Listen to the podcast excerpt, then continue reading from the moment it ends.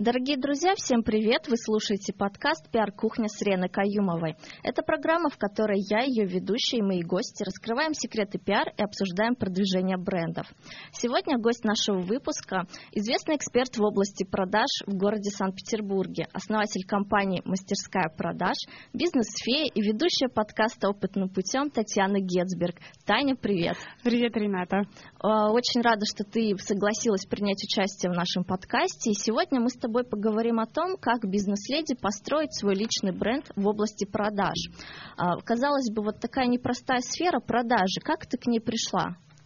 Наверное, пришла я к этому не сразу, хотя начинала я именно с продаж, то есть когда я была еще студенткой, меня не обошла практика работы промоутером, то есть личные продажи начались еще оттуда. Потом, когда я работала в компании «Шоколадка», там я была тоже менеджером по продажам, мне это очень нравилось. А потом в какой-то момент я поняла, что хочется чего-то большего, хочется управления, хочется большей ответственности, и я начала развивать себя как... грубо говоря, управляющее звено, управляющий директор. И в компании «Шокобокс» я уже была управляющим директором, и потом почти год я работала управляющим директором уже в другой компании «Служба помощи призывникам». И в какой-то момент когда я поняла, что мне слишком сложно дается почему-то вот там преодолевать какие-то трудности, что нагрузка, она как будто совсем не предназначена для женских плечей, я подумала, может быть, тогда управление — это просто не мое, может быть, надо заниматься именно тем, что у меня получается. И я поняла, что лучше всего у меня получается продажи. Таня, а сейчас ты можешь сказать, что продажи — это твое любимое дело, которое ты монетизировала? Рената, я именно так могу сказать, потому что действительно за последний год у меня очень поменялись ценности и ориентиры. И если год назад я хотела создать какую-то крупную компанию, буквально корпорацию с мировым именем, которая бы приносила огромные капиталы, то сейчас у меня абсолютно нет желания кому-то что-то доказывать, да, что я что-то могу. У меня есть желание строить бизнес таким образом, чтобы я могла в нем максимально реализовываться и чтобы условия были максимально комфортные для моей работы. И поэтому сейчас, когда у меня нет ни пятидневной рабочей недели, когда у меня нету ответственности там за чужие бюджеты, и когда я действительно управляю своим временем и занимаюсь тем, что мне нравится, это очень здорово. А что можешь посоветовать начинающим предпринимателям, которые, в принципе, выбрали, возможно, тоже себе нишу продажи, да? А может быть, сузить эту нишу, может быть, придумать какие-то фишки. Вот какой твой совет будет? Я могу сказать, если говорить именно в рамках личного брендинга, то, конечно, намного легче выстраивать личный брендинг, когда у тебя есть какая-то узкая специфика, когда тебя знают как какого-то конкретного специалиста. Просто человек, который занимается продажами, это очень широко. Я сделала акцент именно на личных продажах. Почему? Да, безусловно, я знаю, что такое интернет-маркетинг, знаю, что такое там увеличивать конверсию, Яндекс.Директ и другие инструменты, но большинство людей, с которыми я знакома с этой области, они делают это лучше меня. А зачем мне делать что-то, когда я это делаю не лучше других? Поэтому мы оставляем только то, в чем мы действительно круче всех. Мы убираем все лишнее, все это, соответственно, отсеиваем, а в том, в чем мы лучше остальных, мы еще это сильнее прокачиваем и усиливаем. Интересно. А скажи, пожалуйста, откуда вот взялся псевдоним «Бизнес-фея»? Достаточно такой необычный, интересный, цепляющий. Может быть, какая-то история есть? «Бизнес-фея». На самом деле задают достаточно часто этот вопрос. Мне захотелось в какой-то момент, чтобы была не просто там имя и фамилия, а чтобы был какой-то личный бренд. То есть, конечно, меня очень вдохновил пример эльфа-торговца, интернет-буржуя. Это то, что очень цепляет, и это действительно то, что запоминается. Поэтому захотелось что-то вот такое яркое. Почему «Бизнес-фея» и вообще как так? я думала, вот что я делаю, да, что я делаю с продажами. Я вообще работаю, получается, с эффективностью работы персонала, с эффективностью работы именно продавцов и менеджеров по продажам.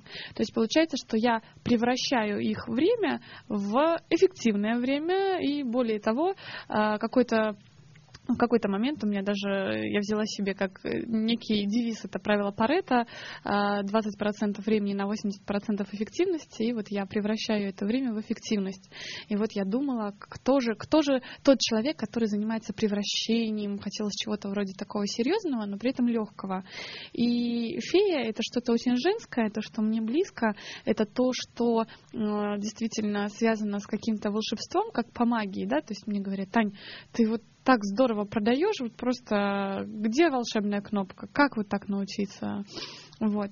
И приставка «бизнес», она крылья немножко, как сказать, наверное, поворачивает в более серьезное русло, поэтому «бизнес-фея» — это вот на грани чего-то серьезного и чего-то очень волшебного.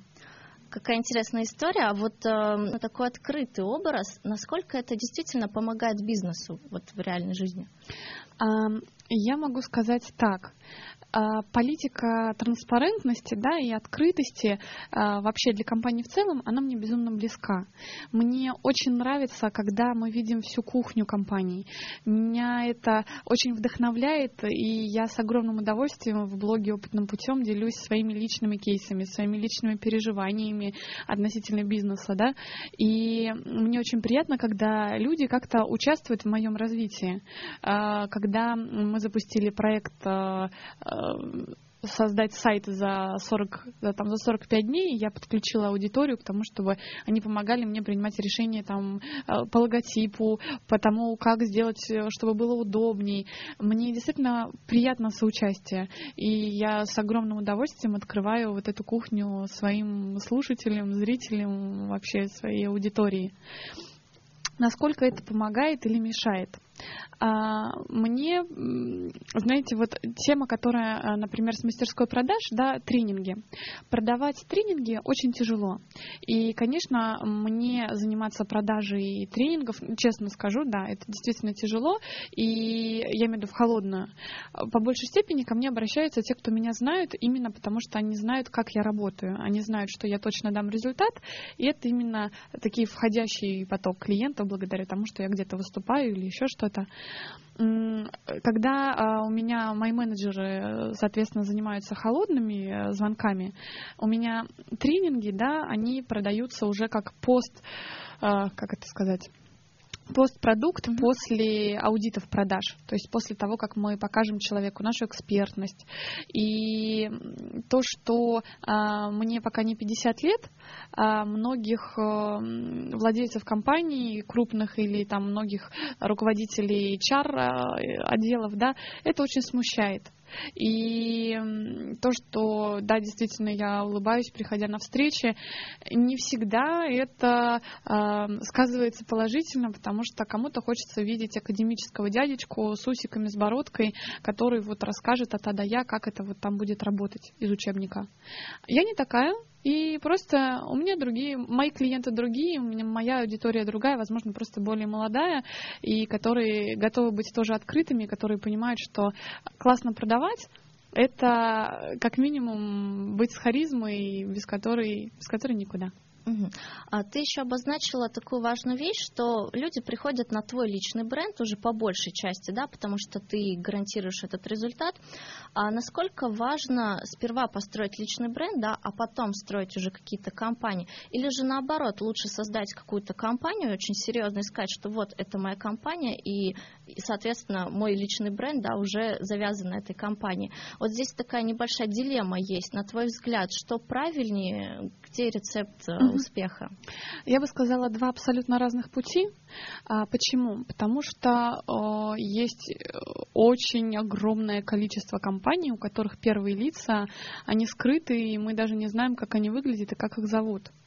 И есть, наоборот, люди, которые суперактивны, которые постоянно мелькают на разных обложках, и их бизнесы намного меньше по величине, чем там тех, о которых я говорила в начале. Поэтому Что лучше, конечно, если у вас есть портфолио, да, когда вы можете похвастаться своим опытом, который у вас за плечами, это очень здорово. И вот здесь я могу привести, наверное, яркий пример удивительного бизнесмена, предпринимателя, к которому я очень тепло отношусь. Это Владимир Маринович, человек, который буквально там, год назад он еще не был медийным, и сейчас он достиг очень высокого уровня, он известен везде, на всех семинарах, на всех крупных форумах его зовут. И в данном случае как раз истории его кейсов, они говорят о нем как о первоклассном действительно мастере своего дела. Вот. И точно так же, например, может быть, наоборот. Вот Андрей Шарков, предприниматель, у которого я работала, я думаю, все его знают. У него он начал развивать личный бренд уже после того, как у него были бизнесы. Но, тем не менее, имена этих бизнесов, они не были настолько влиятельными, да, для того, чтобы создать ему там нужный ореол. И после того, как он стал еще более известным, после того, как он везде стал выступать, продажи в бизнесе, обороты, они значительно увеличились. Особенно то, что касается франшиз и других регионов. Поэтому, например, построение личного бренда Андрея Шаркова – это очень грамотный ход, который действительно потрясающе как-то отразился на бизнесе. Угу. Спасибо. Таня, скажи, пожалуйста, а сколько времени, на твой взгляд, оптимально нужно развивать свой личный бренд в Санкт-Петербурге для того, чтобы тебя все знали, для того, чтобы обороты твоей компании увеличились? Навскидку примерно сколько? Здесь прямая пропорция. Прямая пропорция время-деньги. Потому что я выстраиваю свой бренд без единого рубля вложения. Это очень долго.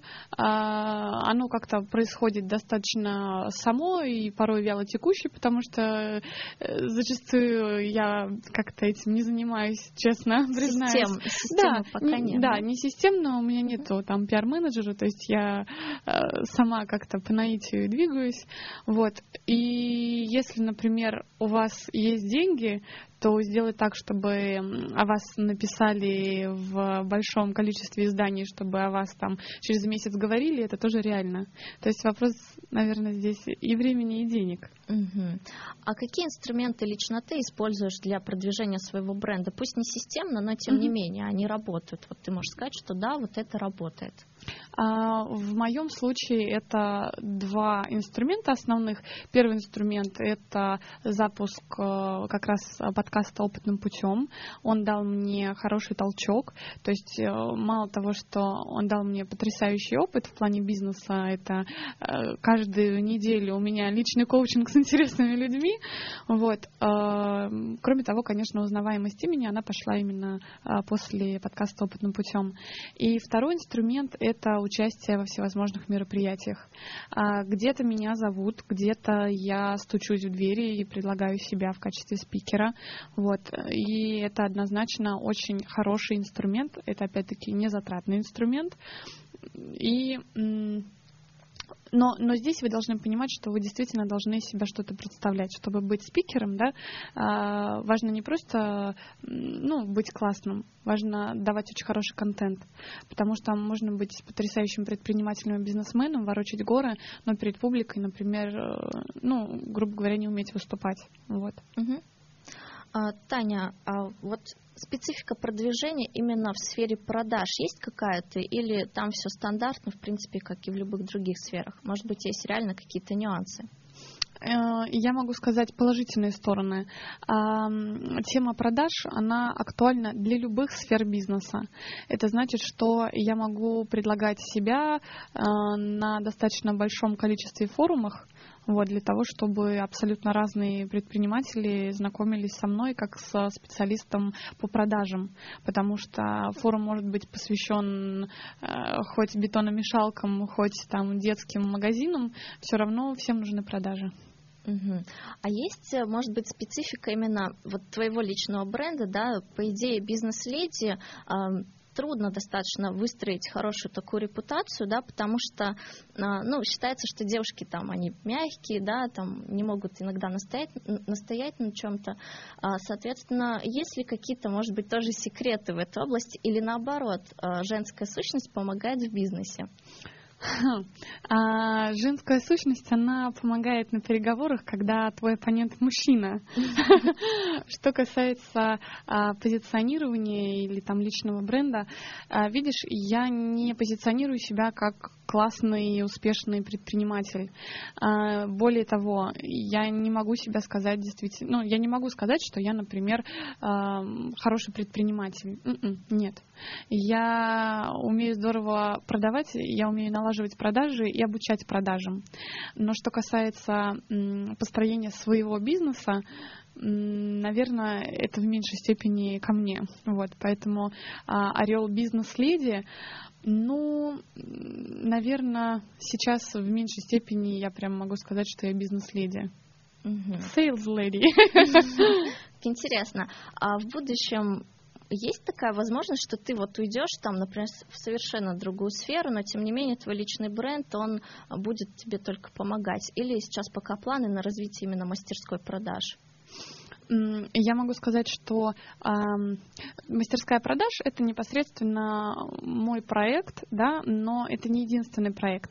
То есть я сейчас параллельно, у меня есть место, где я практикую свои продажные навыки. Я директор по развитию компании «Студия Плюс Один». Это виртуальные туры, лучшие виртуальные туры в Питере. И я занимаюсь там холодными продажами, личными продажами, и мне это очень нравится.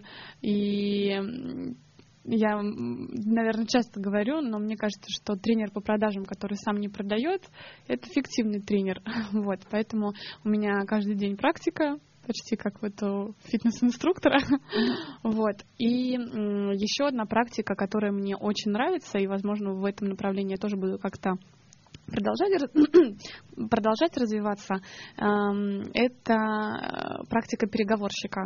Я работаю с одной компанией в качестве переговорщика на постоянной основе.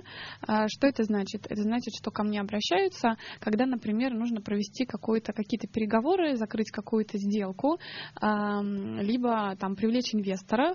Это сдельная оплата труда, и мне это очень нравится. Это, грубо говоря, там сложная задачка, например, надо уговорить там какого-то там мирового спикера, чтобы он приехал, вот, обращаются ко мне, чтобы я провела переговоры, если этот спикер приезжает, я получаю вознаграждение.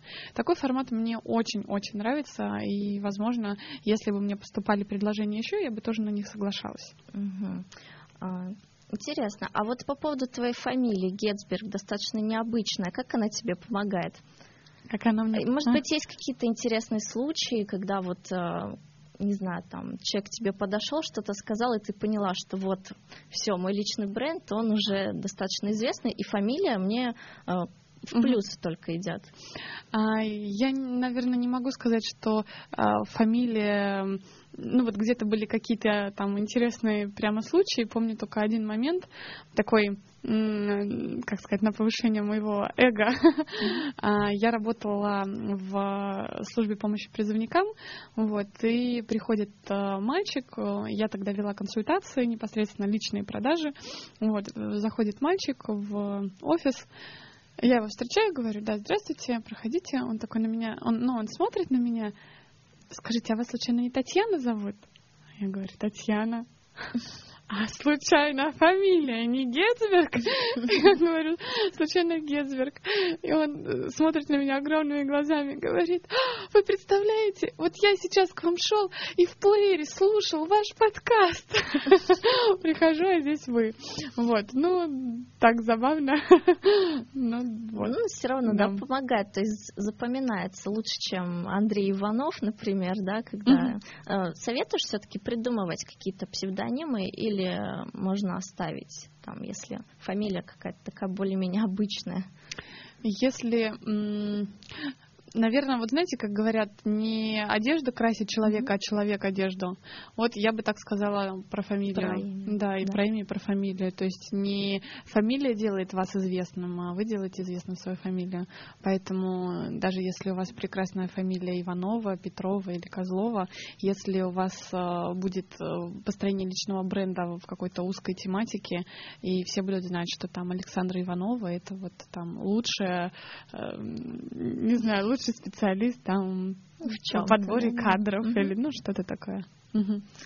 Хорошо. А по поводу подкаста еще такой вопрос. Вот «Опытным путем» — это подкаст, в принципе, просто, да, о бизнесе, о каких-то вот интересных таких вещах, связанных с ним. А почему не продажи? Почему ты решила расширить тематику и просто приглашать интересных людей на различные темы пообщаться? Тема, когда я начала, тема подкастов, она еще не была так популярна. То есть Андрей Шарков запустил свой подкаст «Бери, сиделай». И через некоторое время я смотрела, восхищалась, восторгалась и решила попробовать сама. Я еще работала тогда в «Шоколадке», как раз управляющим директором. Я никак не думала о том, что я буду специализироваться на продажах. Вот. Тогда как раз я думала, что я гениальный управленец. И «Опытным путем» она подразумевалась как даже не столько передача о бизнесе, сколько о рознице. И первые выпуски, они были посвящены именно ритейлу, именно как открывать розничные магазины, то есть вот в такой области. А потом как-то вот все началось расширяться, более широкая тема. И у меня, я осознанно беру не культ личности, да, то есть вот именно у Андрея, у него в подкасте интересные персоны, они приходят и рассказывают свои истории успеха.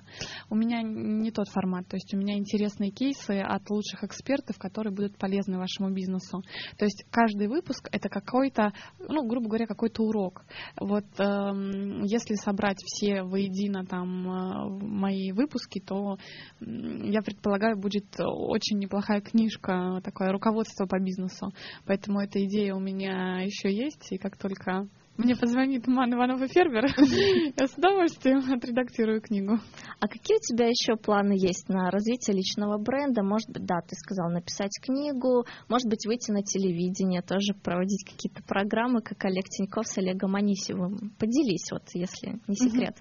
Недавно я попробовала тестовую версию проводить открытые студии с «Бизнес-феей», и был очень приятный обратная связь была очень приятная. Открытая студия с «Бизнес-феей» — это вебинар, когда я не готовлю заранее каких-то ответов, когда в прямом эфире мы разбираем просто насущные вопросы участников вебинара, разбираем их кейсы, я отвечаю на любые вопросы о продажах, и, в общем-то, всем хорошо. Вот. Я могу сказать, что сейчас я в меньшей степени, наверное, хочу завоевывать мир как бизнес-фея. Нет, неправильно. Как бизнес-леди. Вот так. Я в меньшей степени хочу завоевывать мир как бизнес-леди. И в большей степени, наверное, я хочу... Сейчас я сформулирую. Можно это хихи вырезать, а можно не вырезать. Ну, в общем, сейчас... Бизнесу я все-таки предпочту семью. Вот, поэтому «Бизнес-фея» — это, конечно, хорошо, но личная жизнь, она очень важна, и гармония в семье и в доме — это очень-очень важно. Очень важно. Вот мы, наверное, подошли к главной мысли этого выпуска сегодняшнего. Давай еще вот так, в завершение, топ-3 совета для бизнес-леди начинающих, что им нужно делать, может быть, какие-то опорные моменты, может быть, что реально важно, от чего, ну, нельзя отказаться, да, вот первый момент мы, в принципе, уже выделили, все-таки не забывать о личной жизни, помнить, что ты женщина, а второй, третий пункт, давай что-нибудь. Вот это вот первый пункт, мне кажется, это самое-самое важное, потому что надо Это очень важно помнить, то, что если мы сейчас разговариваем именно с женской, да, аудиторией, очень важно помнить, что вы леди, что вы прекрасные создания, которые созданы для этого мира, чтобы его украшать, а не для того, чтобы постоянно нести стрессы и психовать, и вообще сходить с ума, то, что не хватает, не знаю, на зарплату. Конечно, это очень здорово, когда девушка занимается бизнесом, но самое главное, чтобы бизнес не помешал женщине именно раскрываться как женщине. Вот. Это так, лирическое отступление. Из советов, в принципе, подводя итог, я еще раз повторю, что при построении личного бренда очень важно ваше четкое позиционирование, то есть желательно это какая-то узкая специфика, это то, в чем вы эксперт, либо это то, в чем вы хотите быть экспертом, или то, что у вас получается, и вы хотите это как-то еще сильнее усовершенствовать. Вот. И третий, последний пункт. Чем бы вы ни занимались, вас обязательно должно это дело вдохновлять. У меня есть примеры, когда девушки там занимаются бизнесом, да, и они не могут, например, бросить, даже если у них не получается, потому что вот они, есть какая-то гордость, они хотят кому-то что-то доказать. Не надо никому ничего доказывать. Вы и так прекрасны, и вы и так замечательны, вы стоите гораздо большего, чем нервы потерянные и там какие-то неудавшиеся проекты. Вот, поэтому занимайтесь тем, что вам приносит удовольствие. Здорово, какой отличный сегодня получился у нас подкаст. Таня, спасибо большое. Надеюсь, мы еще с тобой увидимся в следующих выпусках. До скорых встреч. Пока. Счастливо.